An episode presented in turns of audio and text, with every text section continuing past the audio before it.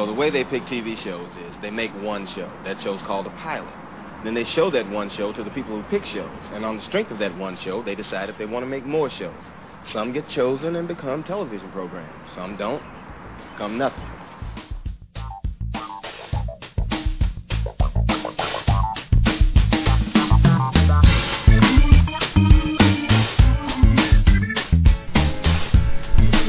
Well, hello, and welcome to the next episode of the Pilot Season Podcast.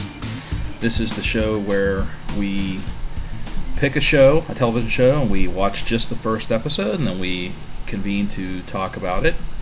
My name's Dan. And I'm Jen. And this is kind of a special episode.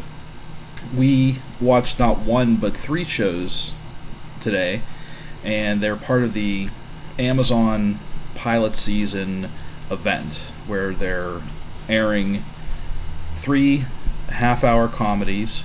And it's up to the viewers to to then vote, and the winner becomes an Amazon original and goes on for, you know, I guess it's whatever its regular season would be.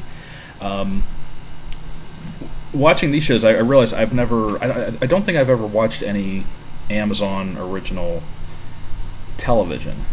Um, I have to assume it's similar to Netflix, where, I mean, you know, there's um, really no uh, restrictions on language, violence, right? Nudi- you know, nudity, things like that.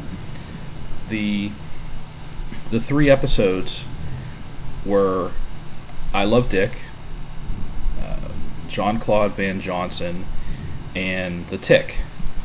All all three were wildly different from each other. Yes. Um, and we watched them in that order, and um, I think, you know, going in, me personally, the only one that I had any prior knowledge about was The Tick. Um, the Tick was a, you know, the history of The Tick was basically it was a, it was an independent comic in the Uh, maybe late eighties, early nineties. Then it was developed into an animated series, and it had a uh, live-action show on Fox. I think it was a short-lived, like one-season um, live-action show starring Patrick Warburton, uh, you know, Putty from Seinfeld, and other roles. So that was pretty much, you know, like I said, as far as going in. Um, I mean, a lot of star power, I think, in all these shows. Yeah. Minus The Tick, probably, is the, yeah. the one. I, I only, the only person I knew was the guy that actually played The Tick. Um, his name's Peter uh, Seraf, Serafinowicz, and he's been in a couple of movies. He was actually in Guardians of the Galaxy. He had a small role in that, but... Um, Yeah, other than that, you probably wouldn't really know him for anything. Uh, yeah, I didn't recognize him as that character from Guardians, and I didn't really recognize anyone at all in the mm-hmm. t- in the Tick. So I guess, and we'll we'll talk about them in the order we watched them, which, like I said, was I Love Dick, Jean-Claude Van Johnson, and The Tick. Um, I guess to start off with, I. It, broadly speaking, I think I enjoyed them in that order from least to most. I'm okay. I'm glad that you said that, because that's I, I would probably agree with that. I definitely the one that I liked the least was the first one. The other two, I'm still a little torn. I saw pros and cons with both, and neither of them were the kind of show that is like my typical go-to, like, oh yeah, I gotta check out this show, therefore mm-hmm. it's gonna be the winner of the three. Not none of these three shows were my typical go-to, so the two that are, I don't want to say tied, or I don't know, I'm still kind of debating, but I feel like, well, maybe as we go through, I don't want to just start saying why I yeah. feel like, because we, we want to go in order.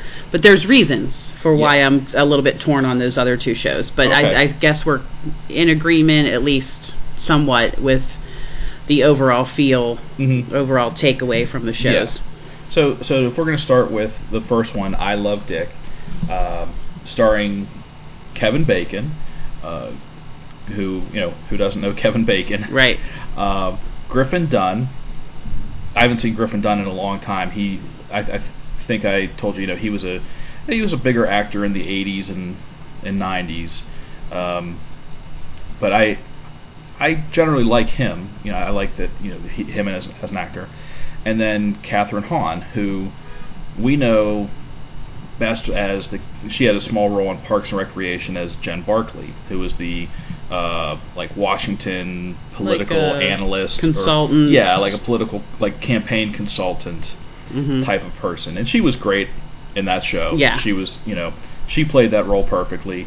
So this was. She's also in that new movie, um, Bad Moms. Bad Mom. Oh, okay, that's right. So.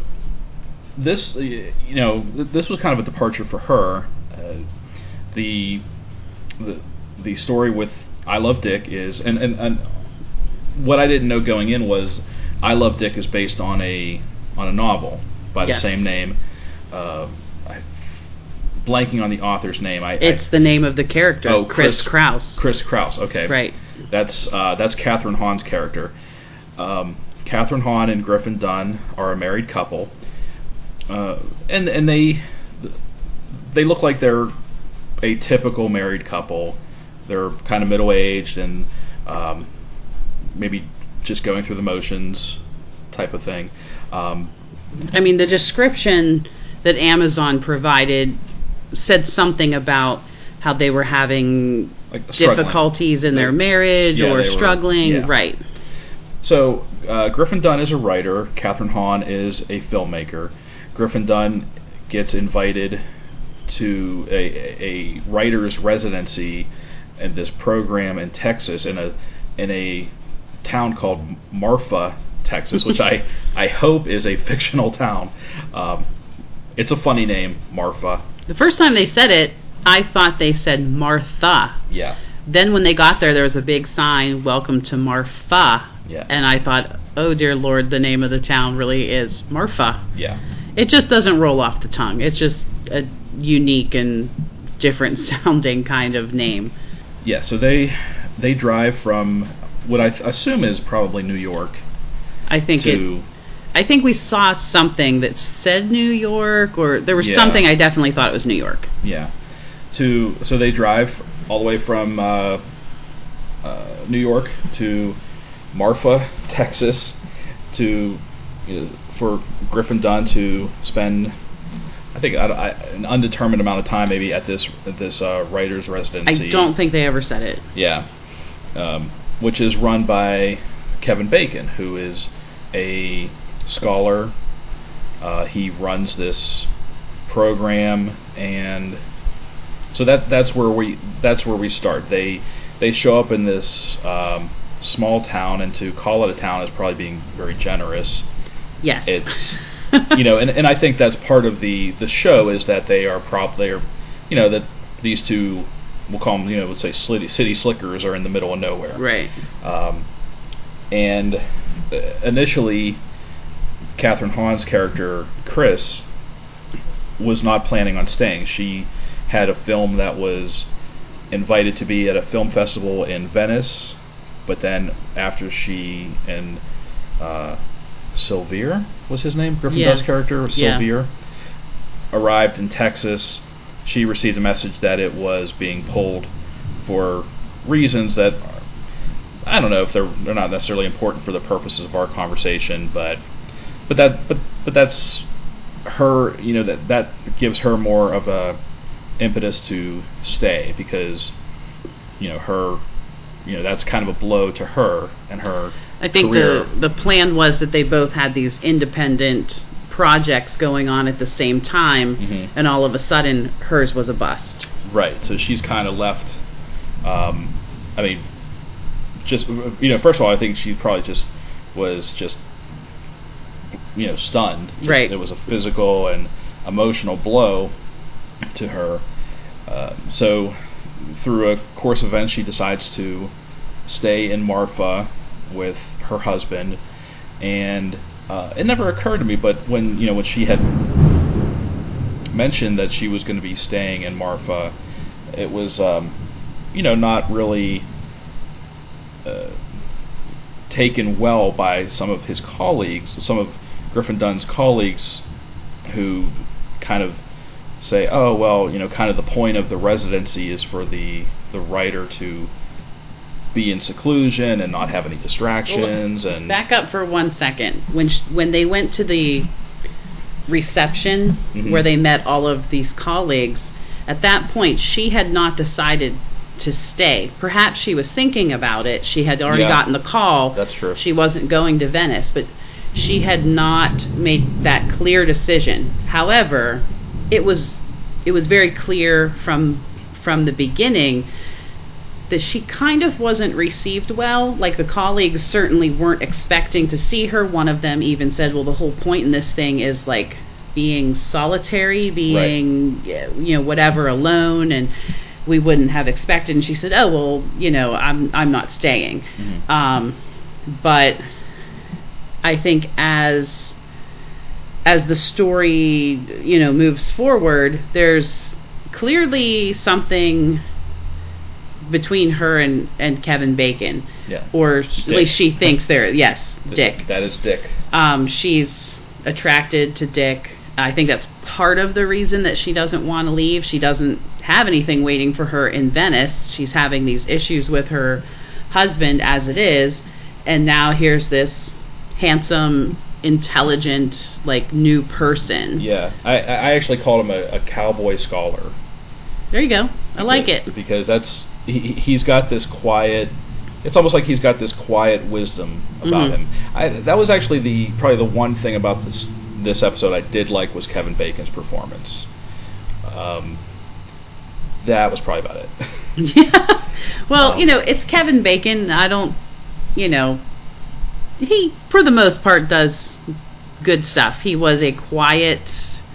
Uh, his, his character was kind of quiet... Uh, kind of a listener, asked the, the occasional question. Mm-hmm. Also a, a little bit of, dare I say, antagonizer. Like, he kind of picked at her a little bit, but I yeah. think it was part of their, the beginning of this whatever is going to happen, this relationship yeah. or, or whatever. Well, and, and I think, yeah, this, he, yeah, not only, like, antagonized, but it was like he, he was a listener, but like the questions he asked, I mean, he was. Um, I think um, he, I think the questions that he asked, in some ways, pissed her off because it, it made her take a hard look at herself and her work yeah, and that's what I was and, say. and things like that. He, I mean, you know, this this dinner scene where it was, uh, you know, the the married couple decided they wanted to take the you know take Dick out to dinner. Um, you know, he, you know, once he found out what. what Chris did as a filmmaker, you know, he started just dropping some truth bombs on her. And it, and she, that was probably the first time anyone had ever done that to mm-hmm. her. Um, I'm sure, you know, her husband never uh, looked at her work critically. You know, creative people tend to surround themselves with like-minded people. So there's a very good chance that her work was always received well by her peers and right. and you know people that she worked with. So this might be the first time an outsider has ever really just you know dropped a deuce on her. Right. You know, just um. The, but the, the overall, I just um. I just was felt annoyed by this episode. Thank you. It it felt like. I, I said I wrote the, in my notes. I said it, it reminds me of an of an indie like an independent movie, and not a good one. I could see that. Like, very just overwritten, over filmed. I mean, they were you know they would just cut. They would cut in between scenes, and they would just show random shots of scenery. Yeah, and town, a lot of still shots of just random things like yeah. town, but then they, they they would also include still shots of her. Um, I I didn't see anything relevant to those shots. They didn't add anything to the story. It was just, let's be artsy. Let's let's do something yeah. different here. It, it, and so I got annoyed because there was no point in the way that they filmed that. Well, it, and the way that they, you know, the, in, in the way that they filmed it, I thought, there's no way I could watch an entire season of this. The same thing I was thinking. Um, it's already, I already had the like nails on the chalkboard feeling, and this was one twenty-some minute episode.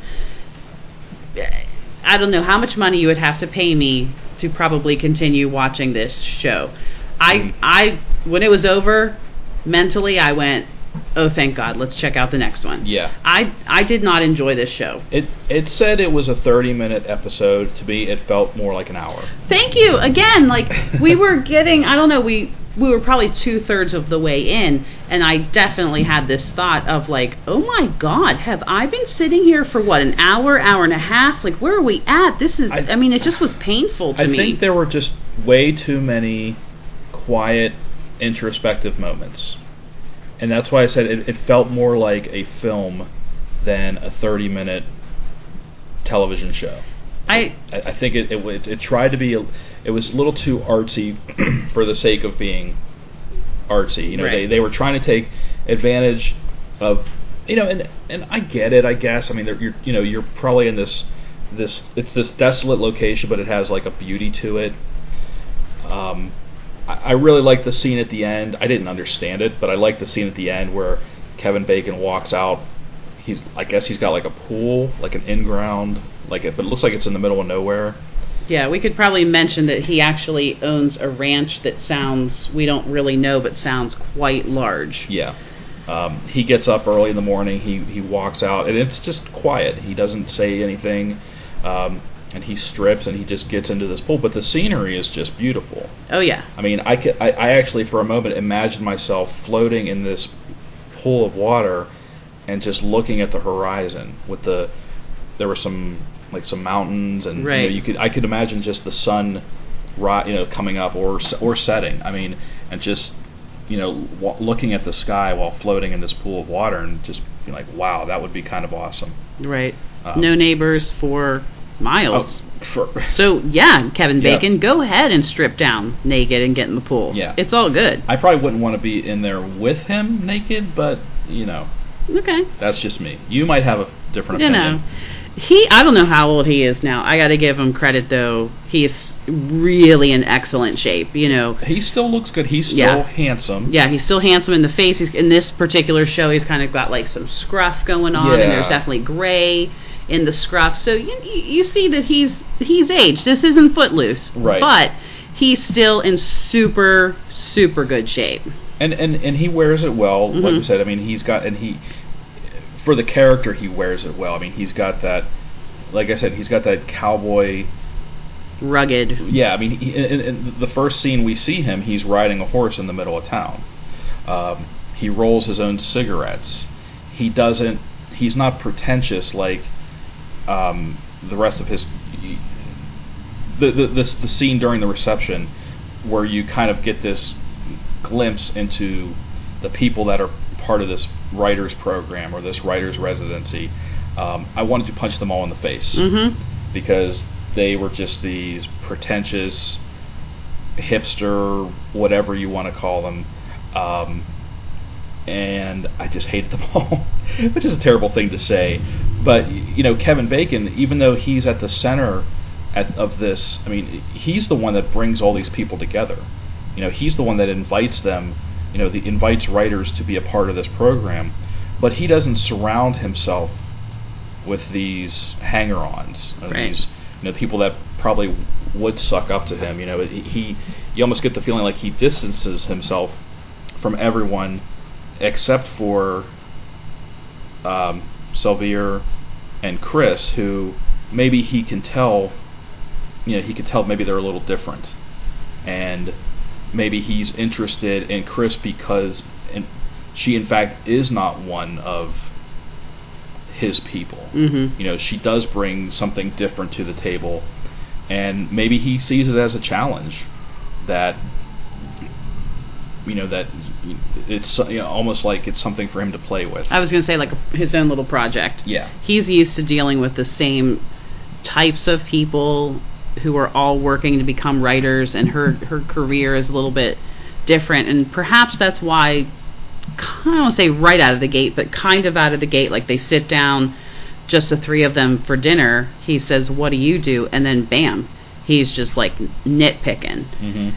So, but, you know, sometimes people do that, and they don't mean harm by it. It's their way of just trying to say, hey, did you ever think of, or have you ever tried, or da-da-da, but they, mm-hmm. they come across abrasive. Right. But what, the only other thing I want to say about this show is I actually did not like the couple as a couple. I mean, maybe we're no. not supposed to like them as a couple because they're going through this these problems and whatever. I thought they were a weird couple. Mm-hmm. It was a weird match. I didn't think they went together. Like, I could see how in life two artists, if you will, a filmmaker and a writer, very creative people, may be attracted to each other, and there's plenty of artists out there who are in relationships with other artists and artists who are in relationships with people who are not artists.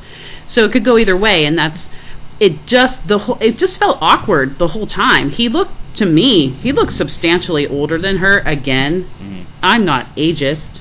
Date and marry whoever you like, even if they're substantially older than you. It's totally cool.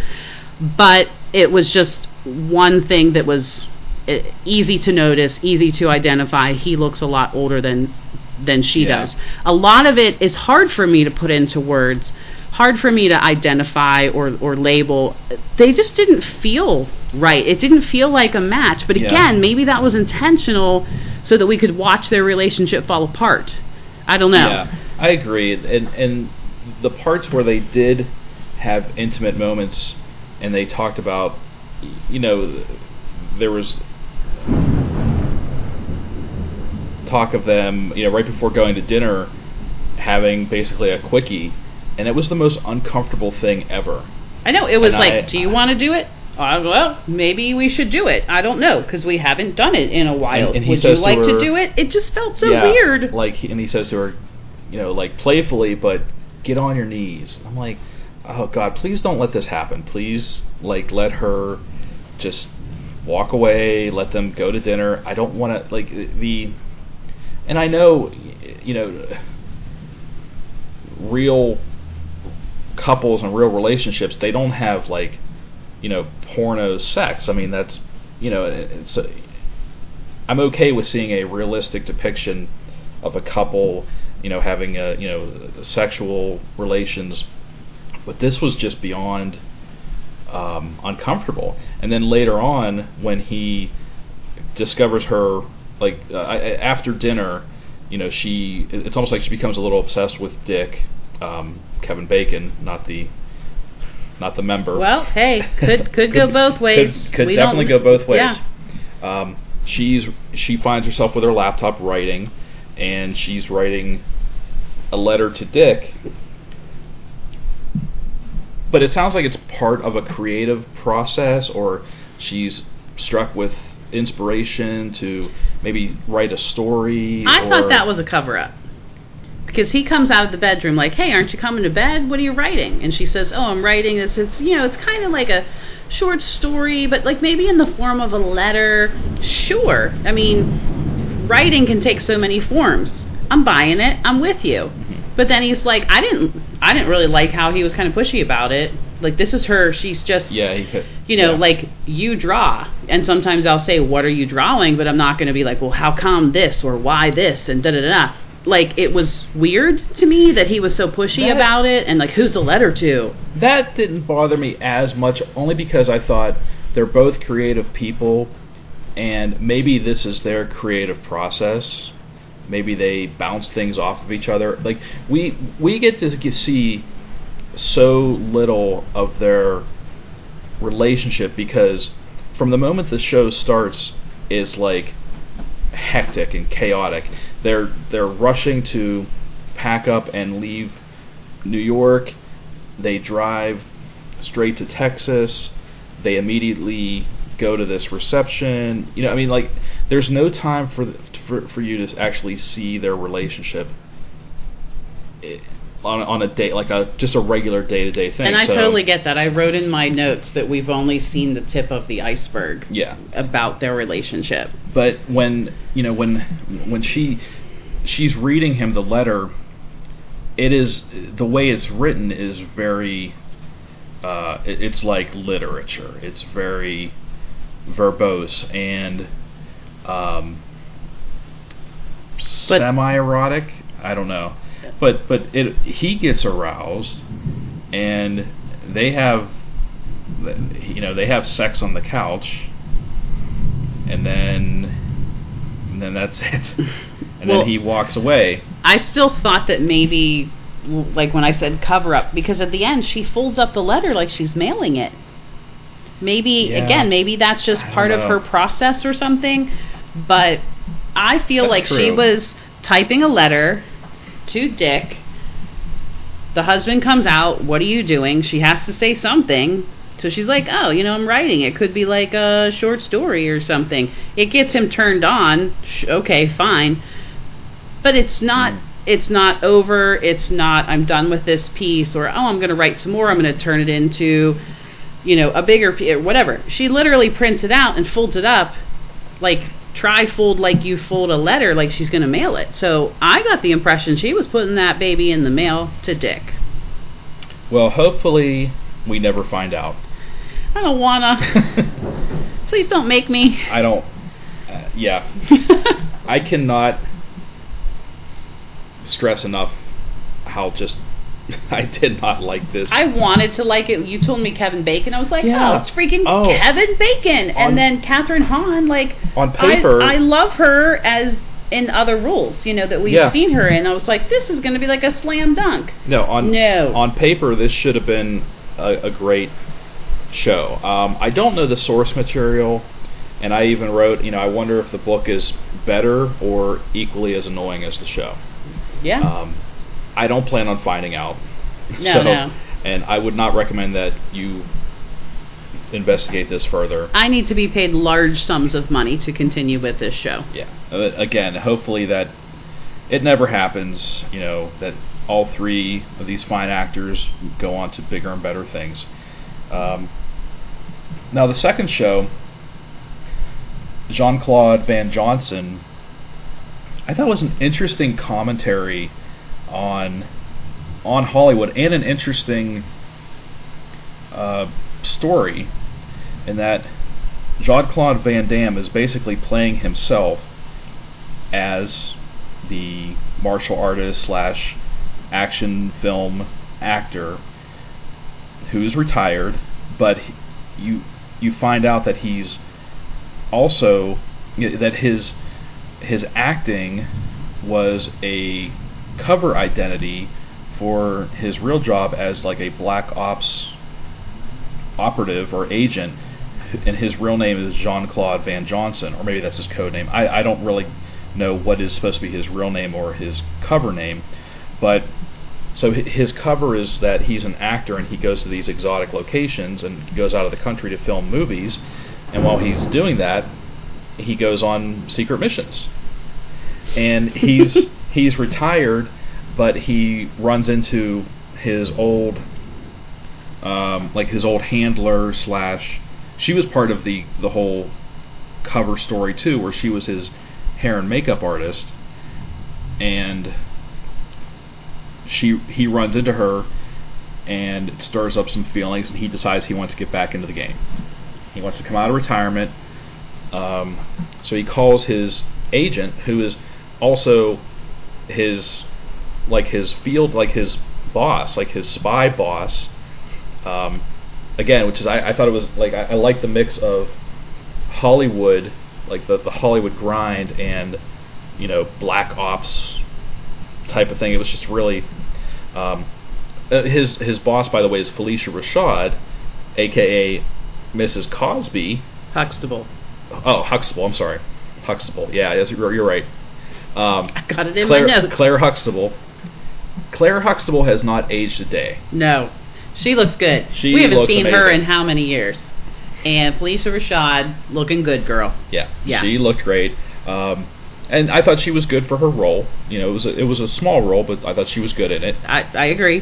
Um, I don't know. I just um, I, I like this concept, and actually, this is not to me not a new concept because there was there was a comic book a few years back called The Leading Man, which was which they said was being developed into either a movie or T V show, and it was the exact same premise. It was this ruggedly handsome guy like a, a Clooney or a John Hamm or like a Chris Pratt who was this actor, this handsome actor, but he was actually like a secret agent, and it was the exact same premise. And all of his like his hair and makeup person, they were his. Um, they were his handler and like his equipment person, his weapons person. Um, it's it's literally the exact same story. So hmm. I wonder if maybe they if they bought that, bought the rights, bought to, the that. rights to that story, yeah. and just developed it developed it with um, J C V D. Um, I really like this. I just wish it had been someone other than Jean-Claude Van Damme, who I, I don't have anything really against him. I think he. He makes the movies that he makes, and they're fun to watch. But, man, he is, like, impossible to listen to. You can't understand... You can only understand half his dialogue yeah. without, like, cranking up the volume. Even then, it's still hard to, to understand. Um, it This would be just... a. This might have been my favorite had it been someone else in the main role. Okay. Well, I'll tell you what I liked about this show is was the humor. And there was a couple different things. One was that they totally poked fun at Hollywood, mm-hmm. which I kind of chuckled about. There's a scene where he goes to a restaurant called Dry, and of course you can't just spell it like the word. It's spelled D R I, where they serve dry ramen noodles. And so he's given, like, this brick of noodles to eat. Yeah, it looks like something you would just open up, like you're a package of sixty-nine cent ramen sprinkled noodles. Sprinkled something on top. I mean, it looked, you, you know. So he stops someone, you know, hey, can I get some water? And the guy's like, we don't have access to water. The whole, yeah. And it was like this, I don't know, it was just funny. Like, they were poking fun at how pretentious the right. whole Hollywood scene can the whole be. Culture. So I did kind of like that. And also, every product in his house had his own yeah. J C V D label on it. I like actually, his, his yeah. soap that he used in the bathroom. Like, his every slippers. possible... The slippers, yeah. So, again, like, I found some humor in that because they were kind of poking fun. You know, every celebrity, you're nothing if you don't come out with a cologne, mm-hmm. a line of clothing, or, you know, whatever. So I thought that was kind of funny. Um... I thought it was kind of funny also because although, you know, I'm I'm not exactly a lover of Jean-Claude Van Damme. Honestly, don't know if I've really ever seen any of his movies. But they poked fun at him as an actor slash the roles he's played. Like where they talked about, he's so he goes on set, he decides to go back to work, and um, Claire Huxtable... Phylicia Rashad finds him a specific job, so he's he's on the set of a movie, filming a movie, yeah. but then he has to go kind of... Yeah, it was like in Bulgaria or something right. like that. Right, has to go figure out, you know, solve a crime, if you will.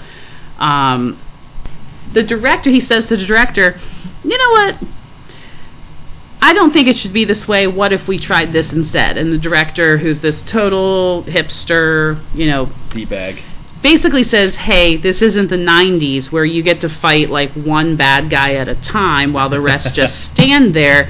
That's not how we do it yeah, anymore. He said that that's it's unrealistic. So then five minutes later, he's, you know, trying to solve the crime, find the bad guy situation. And there's a whole slew of, I don't know, like a dozen guys. Like security guards, yeah. And they make a point to say, wait... We can't all just, like, rush at him. We go one at a time. That was funny. He's, yeah, and he, I'll tell you what, that was, like, my favorite part in the whole show. Yeah. He says, yeah, the, like, the main security guard, he held him back. He's like, wait, wait, wait. yeah, rush them one at a time. Otherwise, it, you know, we'll just get confused. Yeah, he said we'll get confused. I thought that was so funny. That was pretty brilliant. And so, to touch on what we said way back when we were first starting to record tonight, why I'm a little bit tied up is I do think overall I like The Tick better, but the humor element of this show is what's making me go, yeah, I'm kind of torn. Yeah, I, I, I agree. I do like the insider humor, like the inside jokes, the poking fun. Um, the the comp- the one thing I like, you know, a lot of times when You know, when they make um, Hollywood-based T V shows or movies, like, say, Entourage, um, a lot of the stuff they, they talk about is, like, you know, fictional-type movies, or, you know, they'll they'll talk about, you know, they'll they'll talk about movies, just things that aren't real, but they'll make mm-hmm. up, you know, fake things for the sake of the show or the film. Um, but for this, you know, they they had to be very specific, because it was J C V D, you know, that they kept referencing his movie Time Cop. And, um, you know, one bad guy he comes across compares it to Looper, with, which is an, another time travel movie, like an action movie with um, Bruce Willis and uh, Joseph Gordon-Levitt. And, you know, comparing the two time travel action movies and saying that Time Cop was a better movie, and I mean, just, you know, a lot of inside humor like that is just, um, yeah, that that that's very, you know, very appealing, mm-hmm. you know, to to you know see, um, you know, a show or a movie really just not take itself so seriously. Yeah, you know, acknowledge the fact that, you know, Jean-Claude has made a just a buttload of action movies. And probably a good percentage of them are not good. You know, they're they are what they are. He also they also poked fun at him, slash he poked fun at himself in the whole, like, okay, I want to go to Bulgaria, I want this assignment, you're leaving in two days or something. So he goes home, decides he's he's gonna get into shape. Well, he's got two days, right? And starts using his home gym. Mm-hmm. And he puts the peg in, you know, like when you can choose how much weight you want to lift, he puts the peg in, it's too much weight, he moves it up, it's too much weight, he moves it up, it's too much yeah. weight. He can barely, you know, lift the bar. Um, he can't do his signature move, like the split thing right. anymore. So I thought it was, you know, kind of fun because he's been retired. Well, he's older. and he Yeah. He's he still... I mean, God, he's still in great shape. Oh, but, for sure. But he, you know, but his face has aged some. Yeah. You know, if you were to look at him, they, they every so often you could see in the background like a poster from one of his old movies, and you're like, wow, he has really, you know, and I, I think it, his age might was a slight problem for me in that the, you know, his love interest, you know, his hair and makeup person who's also like his uh, handler, um, way too young for him. Yes. I, I would say a solid twenty years too young for him. Minimum twenty years. Yeah. So, yeah, they needed someone... How old do you think he is? He's probably in his fifties. He maybe maybe closing on in on sixty. Okay. So, he's he's fifty-five or sixty. I'm going to go out on a limb and say this girl might not be thirty yet. If she's thirty, it's barely, you know, like, I don't fifty-five. think, I don't think it was just twenty. I think it was more like twenty-five, possibly more years age difference. Again, I'm not ageist. Date whoever you like. But let's be realistic. That's not the majority of relationships don't have a twenty-five year, you know, gap. So, uh, the, her name's Kat Foster. She plays his uh, love interest. Uh, she's thirty-eight. Damn. She's older than I thought. She looks, She's a lot older than I thought. She looks great for her age. I mean, she, not that she's, you know. If you would have said she's twenty-eight, I would have been like, yep. Yeah, exactly. Holy crap. But, okay, so let's go with, you know, what they look like. Is she, she's thirty-eight in real life. Is she meant to be playing a thirty-eight-year-old? I'm going to say probably not. Probably not. Because she, like I said, she definitely doesn't look it. She looks about ten years younger yeah, than that. Yeah, so she's meant to be playing like a thirty-year-old, and he's playing a fifty-five year. I'm still going with solid twenty-five year mm-hmm. age gap. Yeah. Um, but yeah, that all being said, oh, and and there was also um, the other guy. I liked him. He, he he didn't get a lot of screen time, but he was another one of the his um, assistants on set, but also as a spy, he was like the guy who like handled his weapons and tech yeah, and gear. I didn't even catch his name, and there it's very clear that if we were to move forward with this show, that we're going to get some backstory on him, because he he talked to what's the hair and makeup girl? Vanessa is her name, right? The two of them were talking, and he kind of says, oh, what's your story? And she tells him, you know, very quickly, and she says, what's your story? And he he thinks, and you see all these scenes yeah, quickly these, go by yeah, of these images of like blood and guns, explosions, yeah, and, like horrific type things, and he says, nah, I'll tell you another time. Yeah, or like nothing so exciting or something like that. There's clearly like something, yeah. like a story there with him, so. Yeah. Um, but still, you know, it, it was, for what it was, I you know, for, again, for being a, a J C V D, um, you know, show, um, I thought it was pretty ballsy, you know, again, for, for, for what I've heard about the real J C V D, his ego over the years, you know, um, I, I, I, I wonder if over the years he's mellowed and kind of come to grips with who he really is. Yeah. And, like, his body of work. And, I mean, and he's still putting movies out. He's still putting out, like, straight to D V D or, you know, video on demand. I mean, he's still working, you know, he's still, like, you can go to probably any Redbox and find a, a Jean-Claude Van Damme movie with from the last, like, one to three years. You know, he's still, he's still doing it, so, you know, I, I would probably, if if this show got voted um, to, to keep going, I would probably continue to watch it. So. Yeah, I might, I'd probably check it out, or at least give it a few more episodes and see. Like, if the humor continues, mm-hmm.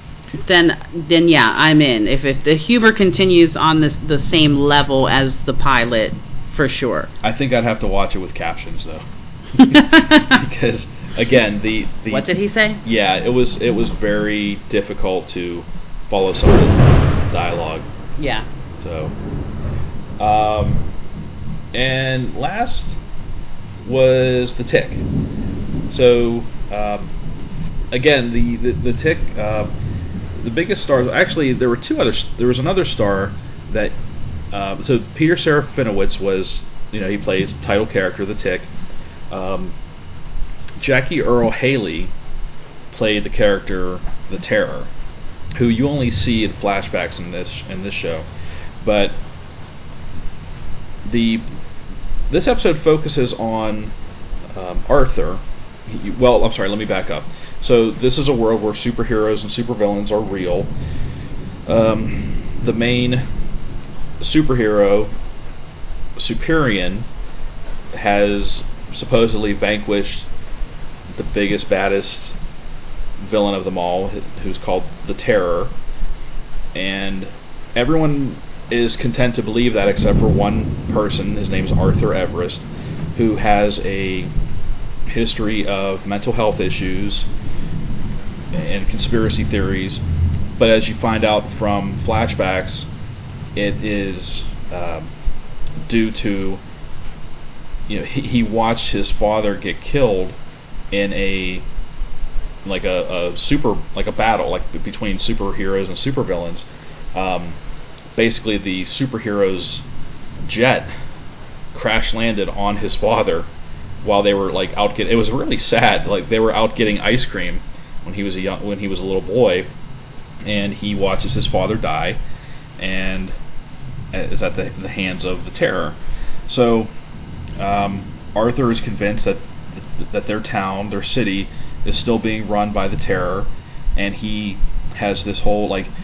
It looks like some sort of conspiracy theorist. Like he's got this one wall of his apartment is just full of newspaper clippings and maps and strings connecting this to this, um, and he is um, eventually confronted or joined by the Tick, who is kind of this big blue uh, buffoon. I, w- yeah, I was going to say he's goofy, but he, and he's supposed to be, and that's you know that that might initially I don't know I wouldn't say turn people off, but make people scratch their heads a little bit. That is that is so true to the character um, from the comics, from the cartoon, from the animated show from the nineties. The see the the Tick was all was all about um, satire and like kind of the same thing as the Jean-Claude show. The, the Tick kind of makes fun of superhero and comic book culture and the like the the tropes that you know and and, and the story uh, storytelling cliches that are a part of that. So you know the the fact that you know the good guys ship like just flattened a civilian, or the bad guy defeated the good guys because he blinded them with syphilis. You know, just stuff you would never, you know, would never see in like, you know, the Avengers or Batman right. or things like that. Uh, things that are more played for comedy. Um, but I, um, yeah, I really enjoyed this. I th- I thought it was fun. It was better than I thought it was going to be. I didn't really go into it with a lot of expectations. Um, but yeah, like I said, I, I enjoyed this more than the other two. Yeah, I definitely enjoyed it. I um, I enjoyed, I think, the the character, the Tick. You know, I, I, I got that he's not the same as in in any way.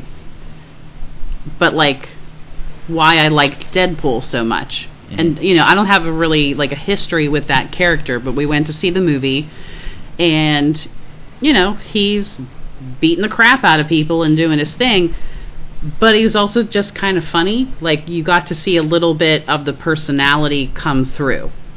And so, like, with the Tick, yeah, I mean, I like you said, maybe some people would be turned off by his goofiness, but at the same time, here he is being goofy. Two minutes later, he's just knocking people off left and right. People are right. shooting at him, and he's just busting up the whole group of them. So, you know, there's like a...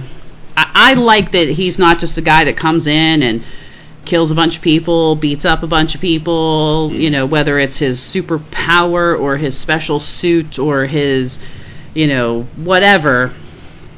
There's something below all that. There's there's a there's a dude, mm-hmm. you know, and you get to see that that personality in right. his goofiness, his quirkiness. So well, and and where Deadpool was, you know, uh, that character is very much a smartass, and you know, making jokes and uh, one-liners and swearing and whatever. Um, the the Tick is almost like purposefully clueless. Like he yeah. he think like it, it to him it, it's like it's black and white.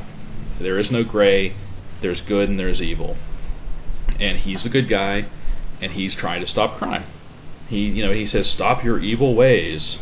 you know and and I even wrote that he's he's like a he's like the right amount of like crazy and Adam West. you know, he he he he he seemed like almost unbalanced in his you know, just in in his demeanor and the things he said. Um, he kind of talked to himself a little bit. Mm-hmm. Um you know, at one point I think he was trying to decide how he wanted to handle the situation. He was kind of pacing a little right. bit and talking to himself, kind of talking it out, and neither of those things make you crazy, but it just kind of, you got to see again, like underneath the suit and the the abilities and such, you know, there is like a personality there. And I, towards the end of the episode, I kind of, I really went really went deep with this, because it occurred to me, you know, so obviously we see we see the Tick and Arthur together, but you know Arthur is you know, he's got some issues. So it could have been written in a way, or you know, shot in a way that this episode, like that, where you think, okay, does anyone else see the tick? Like, is he a real person, or is he a figment of Arthur's imagination? Mm-hmm. But then there are scenes where the tick fights bad guys, and the tick is by himself. Like, they show him pacing and talking to himself, like you said. But I wonder if somehow, because they they don't ever explain how there are superheroes and supervillains. Um, you know, they, they show this thing in the very beginning where, like, looks like this alien craft comes down in, like, the early nineteen hundreds. This alien craft comes down, in, like, in the Himalayas or something. Yeah. And explodes something, and maybe, you know, maybe that is what causes there to be superpowered people um, in the world. I don't know. Um, or was that supposed to be Superian's ship? Because su- they say Superian crash lands. Maybe that was supposed to be his ship. I, I think it was Superian, I, and because the following scene mm-hmm. was Superian being interviewed by, by Whoopi Goldberg. By Whoopi Goldberg playing and himself. So right, which I enjoyed actually. Um, so I assumed that, you know, okay, so it's present day. This ship landed in nineteen oh eight. Perhaps superheroes, or at least this one, don't really age, because he looked fairly young, mm-hmm. um, but he would be one hundred plus. Yeah. Um, but yeah, so it was a, I wasn't one hundred percent sure with that whole ship thing, but I interpret it as like the day that Superian came to Earth, mm-hmm. and he then went on this, you know, well, they called hunt, it, if you will. They called it the dawn of the age of superheroes at, the, at that point. Yeah. So I wonder if his, you know, whatever he did or how, however he arrived altered the planet in a way that, you know, people now have power, you know, right. powers or something. Like, they don't fully explain that, but but there are,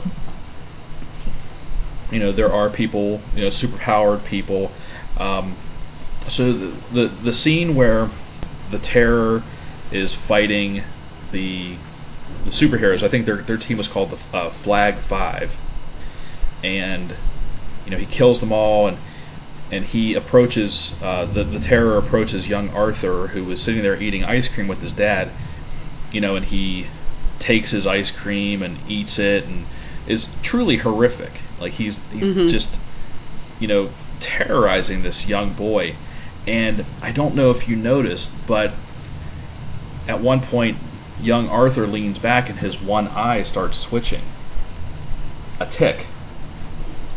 I did see the twitch, and it, I, it didn't even occur to me what that could possibly mean. I thought it was... I didn't think much of it, to be honest with you. So I wonder if the tick... It was, like, if somehow he, like... like and I'm just totally supposing here, what if the actual... tick, like the blue, big blue strong guy, is some sort of manif- manif- manifestation of his subconscious. Like, what if he creates the tick? Um, and he calls himself the tick, and he's got antenna, you know, antenna, um, antenna on his head. Sure, he's the tick. But I wonder if that relates in any way to his facial tick from when, you know what I mean? Like, yeah. So... yeah, I that's that's such a good thought. I didn't even I did wonder if he was the tick. I didn't notice the eye twitch thing, mm-hmm. but that that really could be something there. Mm-hmm. He, you make a good point. We don't know who else can see or has seen the tick. We see Arthur with the tick uh, on a couple different occasions, and then the tick shows up at his apartment. He's basically, hey, you're going to be a crime fighter. Uh, he gives him a costume. Here's your costume. It's in this box here. Yeah. And when you look at it, it basically looks like the tick's costume, only a little bit more crude. So if Arthur... It looks like a, like a, like a moth, almost. Yeah. if maybe that's what Arthur wears, but in his imagination, he looks like the big blue tick. Well, I can tell you that is what he wears in the comic, and uh, he he wore it in like in all the the animated show and the live action show. He wore a similar costume, although I don't think it did anything. Like it, in in this version, it's I guess it's supposed to be some sort of like uh, military grade technology where like he puts on the goggles and he can see different displays, and then like these wings pop out of his back. Um, I don't think initially, originally, it did any of that. Hmm. He just wore a costume to kind of fit in with the Tick. Okay. And again, he was, like the Tick said, he was the brains, and the Tick was everything else. He was, you know, the muscle and hmm. whatever. Um, so I don't know. I I, some, I, I kind of wonder if it's going to be some sort of like Fight Club scenario where you know the Tick is, you know, Tyler Durden, and um, yeah. So that, and I, I thought overall, I thought this had a really, you know, for being a a superhero show with effects, I thought it had a pretty good production value. Like it didn't look cheesy or anything. Like the the effects didn't look like cheap. Yeah. Or rushed or anything like that. I thought they did a really good job with it. Um, like I said, I, I feel like the only maybe the only negative for this one, like not winning, would be people just might not get the character of the Tick mm-hmm. and why he is the way he is. Um, so. Yeah, um, I mean, I could see that. Um, But yeah, I think, um, like what I said previously, um, the first show, I Love Dick, there's not a chance in hell I will spend any more time on that. The other two, we hate Dick. If one of them is the winner, then yeah, I would be interested in seeing where the show goes. Um, it's still kind of difficult for me to say which I like better because I like them for different reasons. Mm-hmm. I mean, I think I was... I enjoy a comedy more than anything else, and I found more laughable moments with the Jean-Claude Van Johnson show. Mm-hmm. But, you know, I see a lot of good things with the Tick as well, so... Okay. I would watch those again. All right. So, and I, I agree. I, I would watch both again. Um... So we're we're both pretty much in agreement on that. Uh, and I guess now just it's a waiting game. I don't know exactly when the voting goes until, like what the deadline is. I mean, I I plan on going online and voting and checking it out and um, yeah, see what the t- maybe you know. If we gather any information on that, we can post it with with the podcast. That way, yeah. if people, there is going to be a deadline. That way, people know when if they want to, yeah. to well, follow along with us, watch the shows, et cetera. Yeah. Then they know when they have um, to vote by. Yeah, we'll find that out, and we'll we'll post that along with the episode and, and our social medias and such. Um, but yeah, I think we probably said just about everything we need to say about these shows. Yeah. Okay. Well, so that's that. So we but we encourage you to go. Um, onto Amazon and you know watch and, and form your own opinions and let us know what you think. You can follow us on pretty much all the social medias, uh, Facebook, Tumblr, Twitter, and Instagram, and you can email us at pilot season podcast at gmail dot com. And I think that's it for episode six, unless you have anything else. That's it. Thanks okay. for listening. I'm Dan. And I'm Jen. And we'll see you next time.